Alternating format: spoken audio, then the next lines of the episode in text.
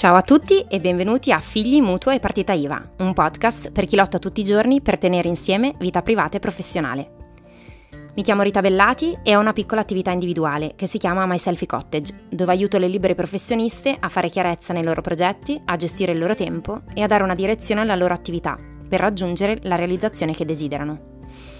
In questa prima stagione di FMP ho messo insieme brevi riflessioni e letture rivisitate di alcuni post del mio blog, che rappresentano un po' i pilastri del mio approccio alla vita di tutti i giorni. Il tentativo è quello di raccontare che è possibile guardare gli elementi critici che caratterizzano la quotidianità di moltissimi di noi con serenità e pienezza. Vi chiedo solo una cosa, di ascoltare tenendo conto che si tratta della mia esperienza e di quello in cui credo, che quasi certamente nei particolari e in molte sfumature è diverso da quello che vivete voi. Vagliate tutto e trattenete ciò che vale, diceva San Paolo. Ecco, se potete, fate così. Buon ascolto. Interno giorno in auto. Il piccolo, ormai semipiccolo da quando è nata la molto piccola, sta chiacchierando con suo fratello sul sedile posteriore. Si stanno raccontando vicende che riguardano i loro compagni di classe. Il grande racconta del suo compagno che per, per Pasqua è andato a Dubai e di quell'altro che va nei Caraibi tutti gli anni. Il piccolo ascolta e dice un timido Io invece vorrei essere quel mio compagno. Lui è ricco, ha un sacco di cose e può comprare quello che vuole quando vuole.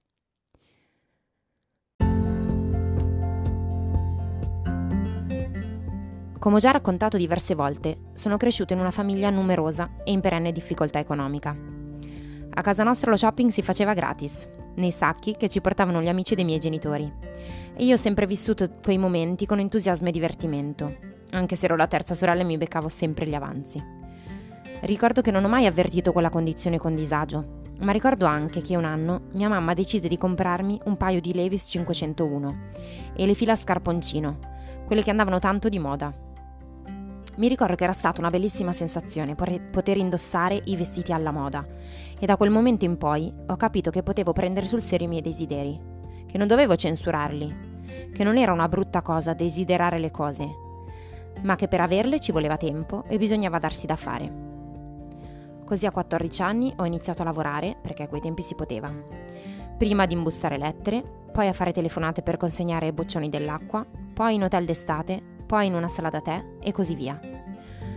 Dover lavorare per avere qualcosa o per esaudire un desiderio mi ha insegnato a guardare bene quel qualcosa, a capire bene perché lo desideravo, ad avere pazienza e ragioni valide per quella fatica. E questo inevitabilmente significava selezionare le cose che mi interessavano davvero e decidere se e quando i soldi sarebbero davvero stati necessari.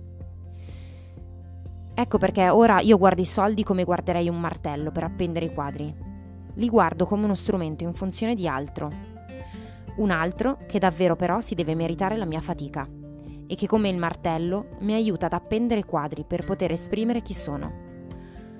Non mi interessa avere soldi, mi interessa esprimere chi sono e se per farlo sono necessari i soldi, allora lavorerò sodo perché io abbia quello strumento a disposizione. Anche qui a casa lo shopping si fa spesso con i sacchi, però ora per fortuna è più di moda, si chiama zero waste. Non si fanno vacanze fighe, che però poi sono fighe ugualmente, e i bambini non hanno a disposizione un sì per ogni me lo compri. Il più piccolo, dei maschi, tra i nostri figli, è quello che subisce di più il fascino dell'avere. Ma davanti a lui e al suo costante paragonarsi con quello che hanno gli altri, invece di liquidarlo con il più classico dei guarda che i soldi non fanno la felicità, ho sempre costantemente tra le mani la possibilità di farlo andare un po' più a fondo del desiderio che esprime, di chiedergli perché lo desidera, di comprendere quel desiderio quando è sensato e di esaudirlo nella misura in cui può diventare un bagaglio da portarsi dietro nello scompartimento privilegiato per le cose preziose, quello dei ricordi perché io di quei Levis 501 mi ricordo in particolare una cosa. Non il colore, neanche come mi stavano, ma il luogo in cui eravamo e la gratitudine nei confronti di mia mamma.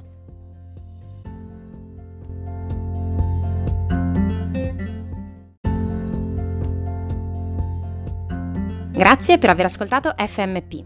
Spero che la puntata vi sia piaciuta e vi abbia dato degli spunti da cui ripartire per guardare la vostra vita con un respiro nuovo. Se non volete perdervi le prossime puntate, registratevi al podcast. E se volete uno sguardo più quotidiano sul mio modo di vivere la vita e il lavoro, potete seguirmi su Instagram cercandomi con lo username Miss Cottage. Miss con y, puntato, cottage.